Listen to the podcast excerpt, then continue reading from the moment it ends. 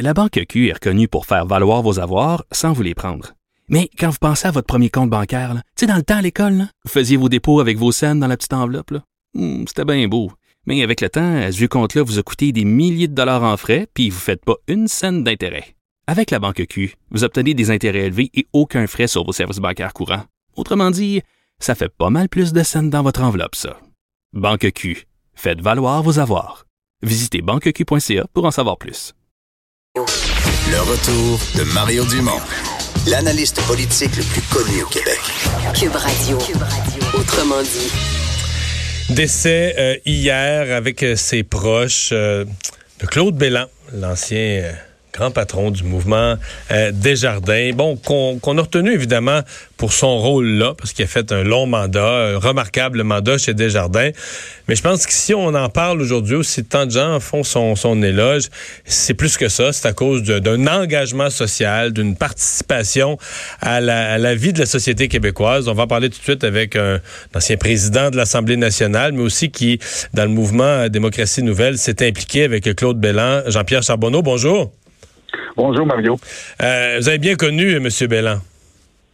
Oui, euh, disons que quand j'ai été nommé ministre de la réforme des institutions démocratiques euh, au début de 2002, euh, on a rapidement planché sur un projet d'État généraux sur la réforme des institutions démocratiques pour faire une grande réflexion qui n'avait jamais été faite dans l'histoire du Québec sur la façon de moderniser nos institutions politiques y compris la réforme du mode de scrutin, mais pas uniquement cette question-là.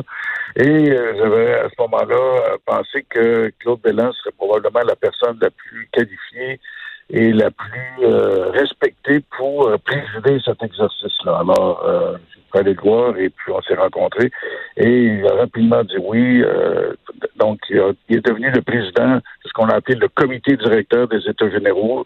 J'avais recruté des gens de différentes allégeances politiques, euh, notamment Jean Allaire, que vous avez bien Mhm. connu et puis euh, et d'autres qui étaient de, de différentes allégeances. Et puis finalement, M. Belland, avec son, son groupe, euh, ont parcouru le Québec. Puis par la suite, euh, dans chacune des régions du Québec, on avait choisi des citoyens, des citoyennes pour participer à l'exercice. On pourrait appeler la grand-messe des États généraux qui avait eu lieu au Centre des congrès euh, de Québec en février 2003. C'est M. Belland qui avait présidé euh, l'exercice.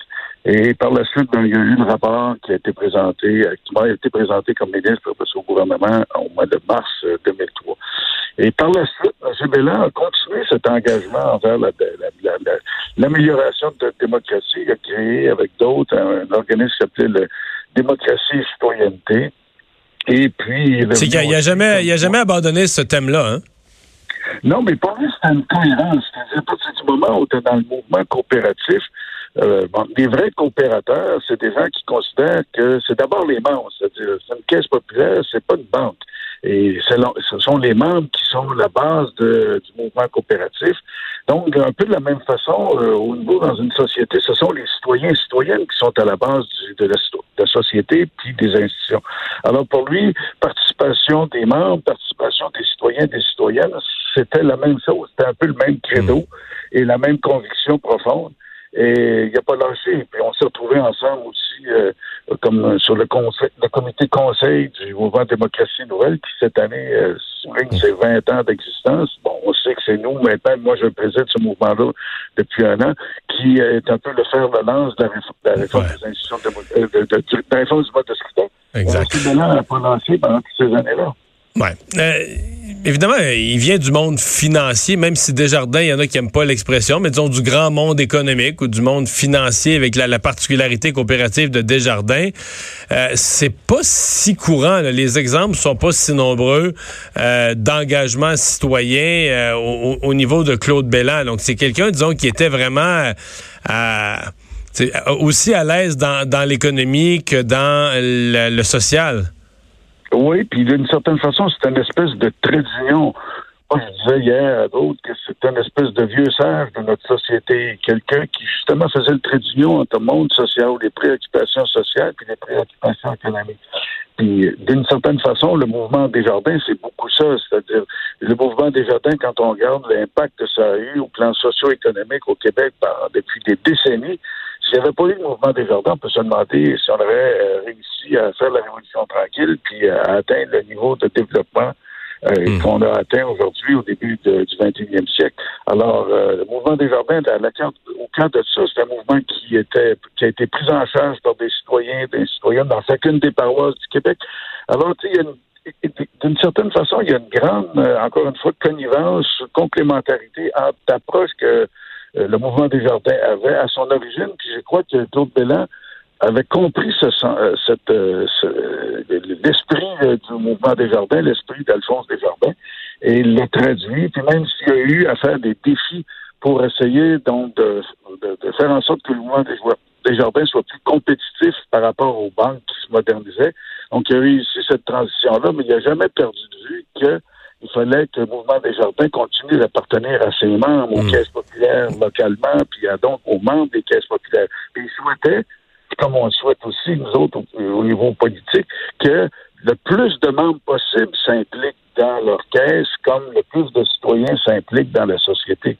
D'ailleurs, dans les dernières années, pour rester sur le mouvement des jardins, il a quand même exprimé, par rapport à certains virages ou certaines décisions de Desjardins, il voulait pas avoir l'air de la- tu sais, on sentait une réserve, il voulait pas avoir l'air comme on- la vieille expression de, de la belle-mère qui se mêle de ce qui se Ouais, passe, mais on sentait quand même un, disons un malaise.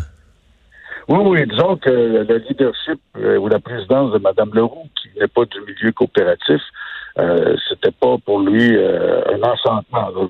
il- il sentait qu'il y avait une dérive. Est-ce que certains considèrent qu'il était vieux jeu? Moi, je pense que c'était quelqu'un qui les, qui voyait les, les voyants allumés sur le tableau bord des voyants, qui disait faites attention, euh, sinon vous allez vous retrouver à créer une autre banque, puis c'est tout. Là. On, donc, on va perdre tout l'esprit coopératif.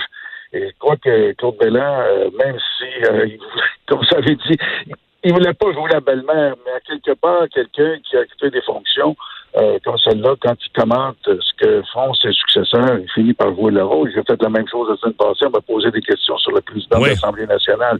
Alors, tu, tu, tu veux pas euh, euh, jouer à sa place, mais à un moment donné, à partir du moment où tu commentes, où tu donnes des appréciations, t'aides les gens à comprendre, ben, tu vois la belle-mère. Alors, acceptons le rôle, puis ben là, je pense que il avait accepté de, de temps en temps de déranger un petit peu pour justement les, les convictions qu'il avait, les convictions profondes.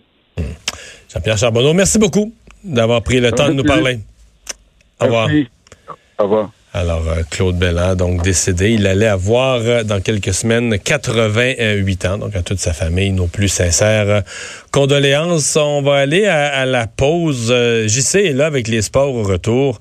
On va parler de cette période sombre du Canadien. Comment on s'en sort?